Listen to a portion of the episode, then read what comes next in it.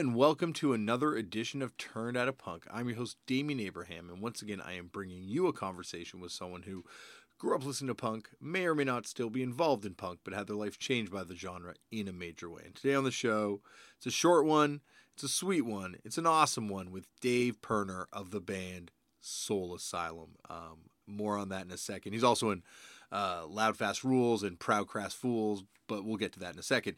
If you want to get in touch with me, you can head over to DamianAbraham.com. There's an email address there. You can write me an email. You can find me on various forms of social media at Left for Damian. If you'd like to support this podcast, you can do that by uh, heading over to iTunes, writing a review, and rating it. And if you do not use iTunes, you can tell all your friends about it. And if you use Spotify, I don't know if there's a way you can help this podcast out, or I can impose on you to help this podcast out if you use Spotify. But if there is a way, do that. Uh, if you use Facebook and you want to follow this podcast and see some of the things that get sent into this thing and be parts of conversations involving this thing, you can do that by heading over to facebook.com and finding Turned Out a Punk. It's run by my brother and show producer, Tristan Abraham, and he will uh, steer you in the right direction if you want to get in touch with me through Facebook as well, because I don't have a Facebook page um, of sorts. So that's the best way to do that on the Facebook. And if you don't use Facebook like me and you want to see all this stuff that gets posted up on there, we have a Tumblr page as well, and that's uh, turnoutapunk.tumblr.com, and you will see it over on that thing. Oh my gosh, so much to talk about this week. So much to talk about. First thing I got to talk about is well, why is Dave Pirner here? And uh, why am I not bringing you a live from the House of Vans in New York with Royal Headache and Downtown Boys? Well, unfortunately, the weather intervened. After I recorded my intro for you and sent that off, I scurried on off to that airport and I got to my gate and waited my flight got delayed and it got delayed again. It got delayed again. It got delayed again. And I called the good people at Vans, and the good people at Vans said, you know what? You're not going to make it. You know, you can come here and see the great show and probably miss most of it, uh, or you can go home and spend time with your kids. And I chose to spend time with my kids. So unfortunately, I did not get to go and do that live podcast. But this podcast is brought to you by the good people at Vans and the House of Vans and uh, an amazing uh, group of people over there um, that have been very understanding about my travel woes and also very understanding about this podcast and letting me do this podcast and enabling me to kind of make up some upgrades over here, like getting a new recording device that I don't have to lug this laptop around and this microphone around with me when I go on location and interview people. So don't worry, that is coming soon. Um, and also uh, flying me out to do these great House of Van shows, which unfortunately, in the case of the last one, I missed. So, uh, Vans, I really do appreciate you doing that, and I'm sorry that the uh, weather on the East Coast has been messing with us this summer so far and messing with you, everyone, and making me miss giving you what would have been a really fun podcast with some great bands. And I think Sheer Mag was there too. I was trying to get them on the podcast. So hopefully they uh, and the other bands will happen in the future because those are three unbelievable bands, amazing bands. That would have been an incredible show to be at there in Brooklyn. I love that House of Vans out there, but alas, I spent my time eating a hamburger named after or a combo inspired by, I guess is the best way to put it, a rapper from the 90s at the airport. It was a Wahlburger. I'm not giving them a plug, but, uh, you know, I am giving Vans a plug, though. Thank you, Vans, very much for uh, the support on this podcast and for, uh, you know, um, you know, flying me out to a future one of these. There's one coming up, and I don't think I can give the details about it yet, but I will be giving them out in the near future. So, I can't bring you that podcast. What did we do over here at Turn Out a Punk? Well, my brother Tristan quickly threw, uh, you know, together a a quick conversation with a wonderful person named Janine, and she helped organize this very last minute, just before they hit the stage, interview with Soul Asylum's Dave Pirner. Now, Dave Pirner is one of the ones that I've always wanted to interview long before I had a podcast even. I misidentified the zine as Chemical Combustion, I think, which I'm sure Dave Martin, my friend, will lambast me extensively for. Also, I have to thank him. Tune in to the end of the Sorry, I dropped a bunch of stuff trying to get this fanzine out for you. Uh, tune into the end of the podcast where I will be thanking Dave Martin extensively and going through my record of the week, but uh, that will be at the end of the podcast. Uh, I, before that, though, I got to talk about Dave Pirner, and I misidentified this zine as Chemical Combustion. It's Chemical Imbalance. But in Chemical Imbalance, the spring of 1988 issue, there comes with a 7 inch, and on that 7 inch, I think the 7 inch actually has a name. The Andrew. The Andrew Noel Lynn Memorial Trailer Park EP and it has uh, a song by Loud Fast Rules on it, which it identifies as featuring some guys from Soul Asylum, and it's also got the Mekons on it, and the Blue Hippos, and the Magnolias. It's a great seven-inch comp. But uh, I heard that song, saw that way before this podcast existed, uh, long after it came out, though. And I knew I had to have this guy on this podcast. He's someone that I know I'm a, I'm a huge Soul Asylum fan. I love all that stuff, right back to the Twin Tone stuff but also the fact that he was in a band called Loud Fast Rules. And, you know, I had to find out if he knew about the stimulators. I had so much stuff to get to. I only could get 15 minutes with him. I stretched it out to 16 minutes with him, uh, 16 and a half minutes with him. And believe me, I could have gone, oh my God, 16 hours. There was a lot to get to. Uh, but he says he's going to come back. You know, spoiler alert, he says he's going to come back for a part two. Even though it's 15 minutes, it is a jam packed 15 minutes. I listened back to this and I was pretty stoked on uh, a lot of the stuff that we get to talk about. So I'm going to shut the hell up and finish extending the runtime of this thing and let you sit back, relax, and enjoy a brief but fun conversation with Dave Pirner on Turned Out a Punk.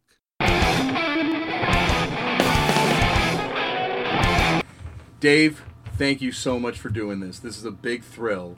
I've wanted to talk to you about this ever since I got, uh, was it, it Chemical Combustion? Is that the name of the fanzine? And they had a Loud Fast Rules live track on it. And it had like featuring members of Soul Asylum. And I was like, wow. one day I will make this happen. Chemical Combustion. Well, thank you, Damian. It's great to be here in Canada again. Well, we want. I want to talk to you about so much stuff, but I got to start this the way I start them all off, which is, Dave, how'd you get into punk? Do you remember the first time you ever came across the genre? The first time I ever came across said genre. Uh, I don't know. One of my buddies had a Ramones record, and uh, another one of my buddies had a guitar I that's when I realized I was like, maybe I can play this kind of music. Um, I think I had probably heard about the Sex Pistols like on the news or something mm-hmm. where they were, you know, people still didn't really understand what it was or where it was coming from, but it was, you know, they people were still trying to figure it out, and, uh, and of course, for me, it was intriguing more than anything else, and Actually, you know, a very natural step from Kiss to the Sex Pistols. well, there's that performative element to both those bands, you know, and they both have that theatric and, and yeah. it's also that attitude, I guess, right? Yeah. So where did you kind of go from hearing this Ramones record from your friend? Um, like, were there any local bands kind of happening at that point?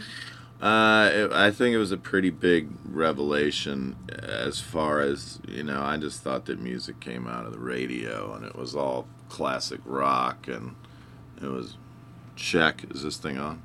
And, uh, you know, didn't really know that there was much going on outside of what, you know, as a 13, 14 year old kid, whatever is available to you is is not very much so these bands would play at the Walker Arts Center of all places in Minneapolis. And I think that's really where I really heard it in, in, a way that I was like, wow, this is not like the classic rock on the radio. It's being treated as, you know, it's at an art gallery and it's all, uh, it's just very treat, treated in a way that it, nothing was too weird and nothing was too outrageous, but it was also, uh, well, art I guess Mm-hmm. you know. So it'd be mixed up and, you know things like Laurie Anderson or whatever, and it all kind of made sense to me because it was so. Uh, it seemed to kind of go with the modern art thing. I mean, I remember seeing Lydia Lunch for the first time and going, I, I just, I don't know what to make of this, but I like it. You know, it's just, it's cool. So they'd have bands play at this park called Loring Park in Minneapolis, and uh, that was where underage kids could hear these bands at the Walker Art Center and Loring Park, and they'd have a band and a movie at night, and uh, that's when I started realizing there was this kind of wave of aggressive music happening in Minneapolis, and there were bands like the Suburbs and the Suicide Commandos who are back together, and we're doing a gig with, which is very exciting That's because awesome. the guitar player kind of taught me my first Ramones chords. Well, that's I hear he taught like he taught a lot of yeah, people. Bob Craig. Mould and yeah. So is he like a guitar teacher, or was there just like uh, He was working everyone? at a guitar store and uh, just a really great guy. Chris Osgood is uh, his name, and he's actually was an entomologist by trade.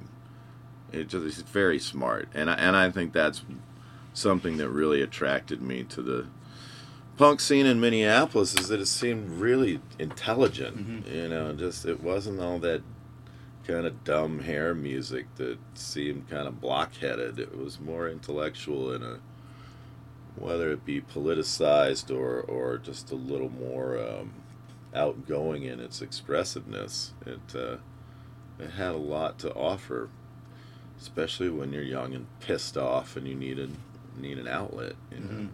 So where did you kind of go from like who, like I guess you you know Suicide Commandos obviously were one of the first bands, but were there other younger bands that were kind of like your age? Like how did you kind of go from seeing these bands to playing in one of them, and what was that kind of time period before that first demo comes out?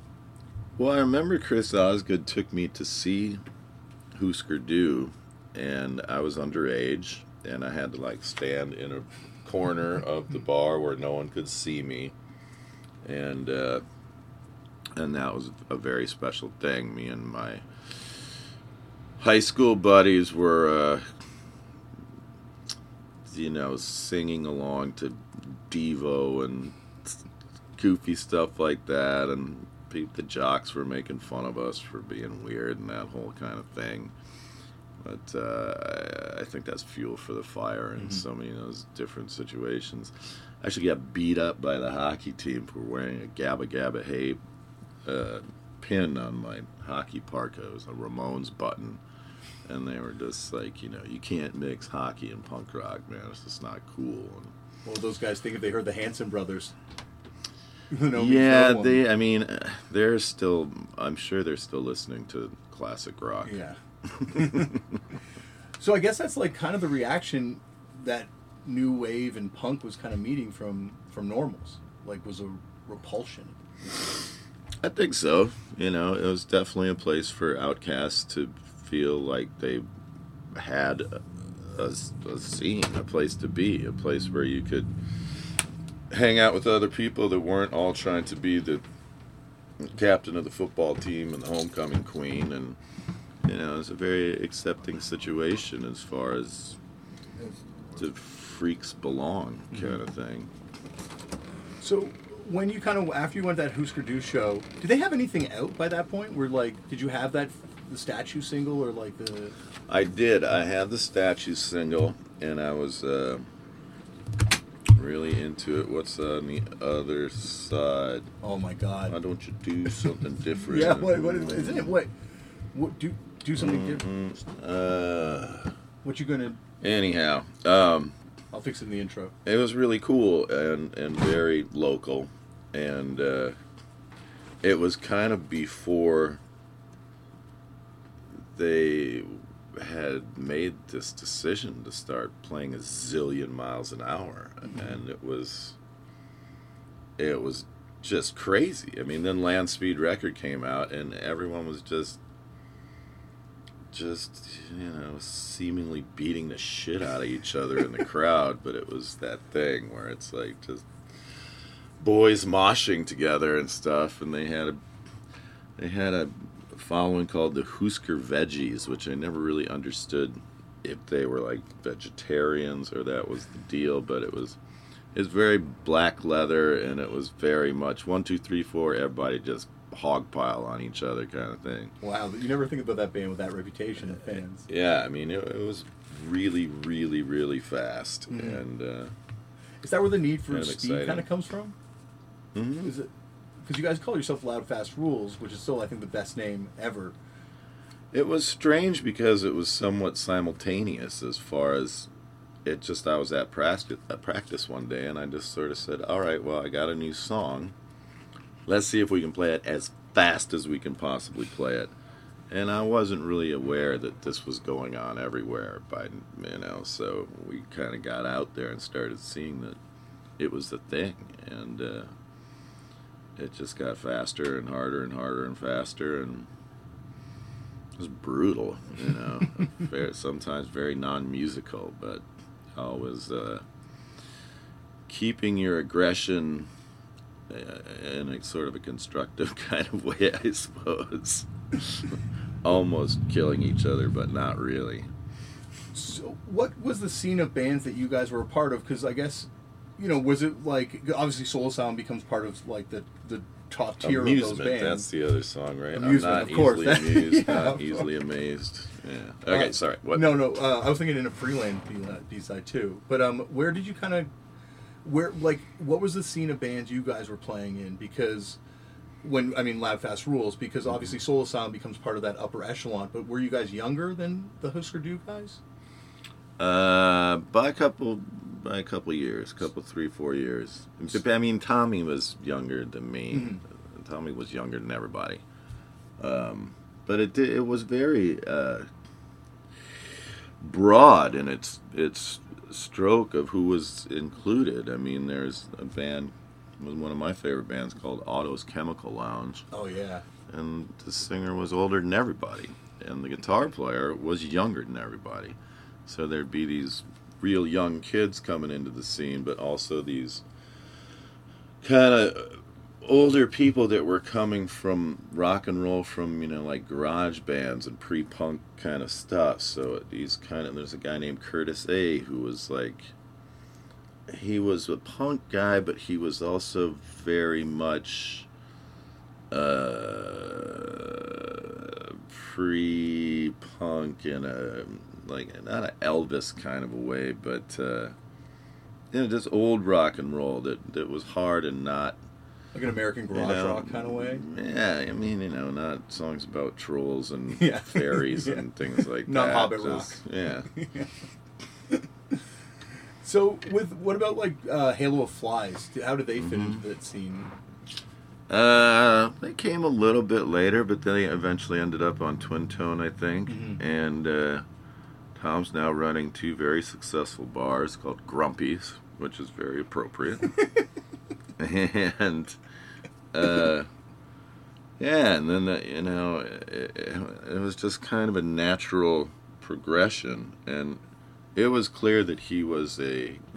I think he had just gotten out of the military or something, and it was it was clear that he was an operator. You know, there was some in the do-it-yourself scene. The self-made business people come to light very quickly. Mm-hmm. So you know, if you're into it that much that you're just going to start your own record label and be a band and do all this stuff, and there's definitely characters that are much better at the business side, so to speak, than you know, the music side or something like that. Bob Mould is also a very sharp business wise, and my guitar player was more so than I am. So have to sort of delegate responsibilities a little bit. Well, it, it seems like that scene had a lot of those people that were really good at the business of independent music or the business of punk. Mhm. You know, there's a lot of stuff that came out of there, and there's like so many bands compared to the rest of America at that point that got out and toured and were doing things. Like, it's amazing when you look at all the bands from LA that just n- never got out of there compared Yeah. to you guys. Yeah, it's a very different thing. I mean, it, it would seem like you go to LA to get recognized, whereas it's kind of the opposite. When you're from Minnesota, you have to go everywhere else. You can't just you stay in Minnesota and you you can play to the same people every day, but the whole point is to get out of there Mhm. and go try to spread the mayhem, so to speak. And there is no making it. You know, that was never even a part of the plan. Part of the plan was just to get in the van and go play and see what happens. But it wasn't that thing where, oh yeah, you know, of course it's a thrill to play CBGBs for the first time, and it's probably true that there's a better chance you might get recognized by somebody who's writing an article for the Village Voice or, or whatever, but it was really just out there everywhere on the road where you wanted to be and have that presence that you were just always kind of showing up, you know. Well, I, I could talk to you forever, and there's a million questions I want to ask you, and one day I hopefully we can do a part two. Sure, man. But just I've, I'm one thing that I've been fascinated by, kind of following on that same topic, is kind of prior to the alternative music explosion of the '90s, right? Where you know, obviously, you're a key part of that happening. Mm-hmm. What was that touring circuit like that you guys were doing? Is it that same touring circuit that DOA and Black Flag had kind of started doing a couple years earlier, or were you guys doing a different circuit? Because obviously, you're playing a more kind of successful scene, I would imagine. At the time, it was it was all pretty much you know the SST bands and the touch and go bands and the twin tone bands and vans and you know I mean Mike Watt is a pretty perfect example of the do-it-yourself aesthetic where you know the band is going to drive the vehicle. There's there was four of us sometimes. Well, there was five. There's four guys in the band and one other guy, and that was our our whole stealth operation for years, you know. and it's yeah, you, you you pull up somewhere and you check out the other bands. Oh, you gotta you got a dodge, man. Good luck with that. We got we just got a Ford, and we're like, whoa, you guys got a Ford, well, you know. But uh, yeah, it was there was a lot of camaraderie out of necessity, I guess I would say. But you know, it's cool. You show up in a weird town where you don't know anybody, and a bunch of punkers show up, and you're all part of this same kind of thing. Where get in the van and go, rock out. If you don't have any money, it doesn't matter, and it doesn't necessarily even matter if you can play or not. And uh, that that was also something I really enjoyed. Is you see these people that are not virtuosos, but are expressing themselves in a way that is really kind of pure and kind of kind of I don't care if I can't sing. I'm just going to go out there and say crazy poetry and jump around and puke on myself, and that's my performance art, and it's entertaining, and so uh, there's a lot of that that I you know, I kind of miss actually. It's kind of even funny to think about what would have happened if someone would have tried to put auto tune on all those bands or something. Well, next time we'll talk about auto tuning, willful neglect, and being label mates with Jesse the Body Ventura. oh yeah, But uh, thank you so much, Dave. This has been awesome. thank you, man. I appreciate it. Thank you, Dave, and thank you, Janine, and thank you, everyone, Tristan, for making this happen. That was awesome. I am so, so happy I got to do it. It's only now setting in, uh, having listened back to it, uh, that I got to do that. And this is one of those rare experiences where I'm like, I was like, taken aback, you know, taken aback still. I'm like, oh, you know, Dave Pirner, the guy from Soul Asylum, right there, you know, and, and I'm getting to talk to him about Husker Du and all this other stuff. You know, what a what a great world. So anyway, thank you very much everyone involved for making that happen. Uh, now I got to go on to thank another person. I got to thank Dave Martin and everyone over there at Manufactured Recordings for uh, s- sending me this incredible box, a treasure trove of stuff. Uh, I'm only going to talk about one record right now because I've got a lot to get to, but I'll get to, to the other ones over the next few weeks. Uh, once again, uh, I would like to uh, thank Dave for sending this stuff because, man, he knows my taste. The record I'm going to talk about right now is the Manikins records from Bo- uh, the from Broadway to Blazes uh, LP, double LP that they put out, which is like a collection of all their singles. This is an Australian kind of, I guess, second wave punk band. It features scientists and cheap nasty memberships and victims memberships and maybe it's not victims memberships. Anyway, I'm, I should read this bio better. But it's an amazing record. I've got one of these singles, so to have all of this stuff in one anthology, believe me, will save me thousands and you thousands of dollars because you need to pick this up. The uh, Manikins are one of those bands that you know that's the problem with a country like Australia where there's just like a glut of incredible punk bands that there's there's just so many that I would say are on par or better than some of the top tier ones in my opinion in some cases uh, that are not covered as much and thank you very much to manufactured recordings for uh, bringing this band to light because this is one of those bands for me uh, I will be going through more of this, I'm sure, in the upcoming weeks. I'm going to try and do like a, a record every week that I'm kind of listening to and and liking. And you know, I'm sure you get enough of this. You get inundated with this stuff uh, on a daily basis. But for the one of you that's emailing me every once in a while, being like, "Hey, can I get some recommendations?" Here you go. Now you're getting them at the end of the show, tacked on at the very end. Uh, thank you so much, though, Dave. I love you, buddy. Uh, big supporter of the podcast. Send me this stuff. Also, send me an unbelievable smattering of uh, wrestling promo tapes. Uh, more on that in uh, future editions of the soon to be revived wrestling podcast on here. Uh, so we will be talking about that, I'm sure, in episodes of that. Speaking of talking about things in the future, next week on Turned Out a Punk, this one is something for me. This is a gift for me. This is a treat yourself episode of Turned Out a Punk.